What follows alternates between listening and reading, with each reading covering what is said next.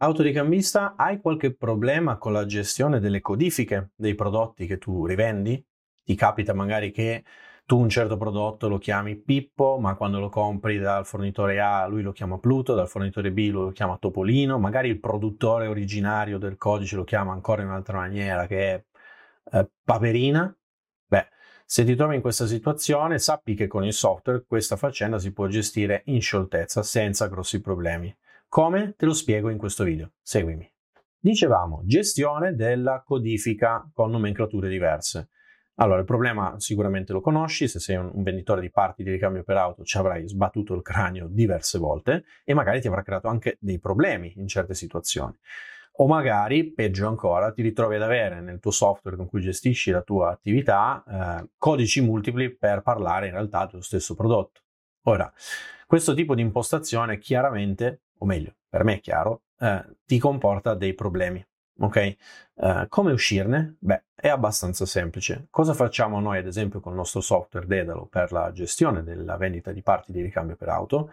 Noi abbiamo un sistema abbastanza sciolto e snello eh, dove tu decidi qual è il codice principale, il codice, diciamo, proprietario, il codice, non so come lo vuoi definire, quello con cui tu chiami quel prodotto. Quindi se tu vendi una candela NGK eh, che sarebbe la 8687 e tu la vuoi chiamare per ragioni tue Pippo, perfetto, tu avrai Pippo che è la candela NGK 8687.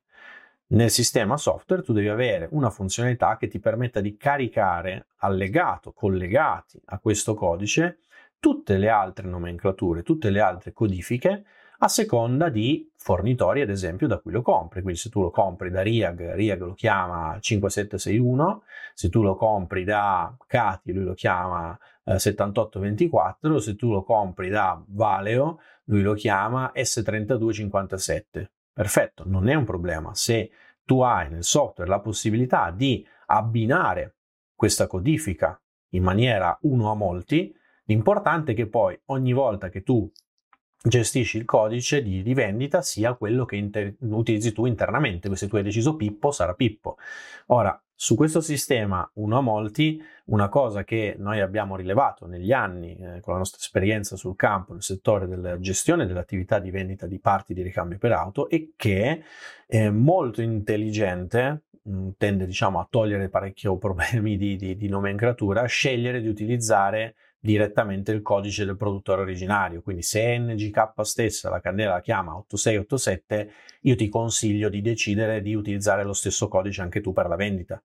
Anche perché, diciamocelo, i tempi in cui al cliente potevi mh, semplicemente oscurando il codice raccontargli eh, frottole sul eh, fatto che tu avessi prezzi migliori o peggiori rispetto ad altri, è un po' passato, voglio dire, oggi ormai gli strumenti sono in mano a tutti per verificare tra più fornitori chi ti vende meglio la stessa cosa. Per cui io ti consiglio di toglierti dalla testa anche solo l'energia e il pensiero da dedicare a cercare di fare il gioco delle tre carte con le codifiche per avere una miglior resa commerciale eh, ti consiglio di spostare questa attenzione invece su strategie commerciali, ma non è l'oggetto di questo video.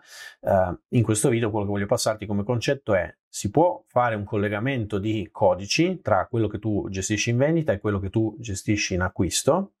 Eh, si può fare lo stesso collegamento anche per tenere comunque traccia del fatto che un certo codice qualcun altro lo chiama in un certo modo, di modo che se un tuo ragazzo al bancone arriva classico cliente che ha già il preventivo in mano di qualcun altro, te lo sbatte in faccia e dice puoi farmi meno, magari quell'altro ha usato un altro tipo di codifica, il tuo ragazzo se non lo sa a memoria, come fa a essere certo di prendere prodotto per prodotto la stessa roba?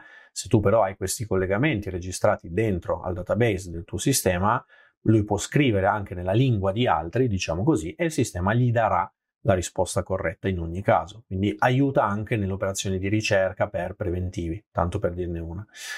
Quindi io ti consiglio di uh, impostare questo tipo di situazione se ancora non c'è o non l'hai fatto nel tuo software. Se non è possibile farlo, richiedi che venga implementata una modifica. Se il tuo fornitore di software non è quel genere di fornitore che ti fa un software personalizzato, uh, chiamaci, contattaci, noi facciamo questo di mestiere, software su misura e poi per gli autoricambisti abbiamo una soluzione che è Dedalo, che da anni sul mercato e quindi ha diverse di queste funzionalità ormai rodate eh, e sappiamo che funzionano come dovrebbero.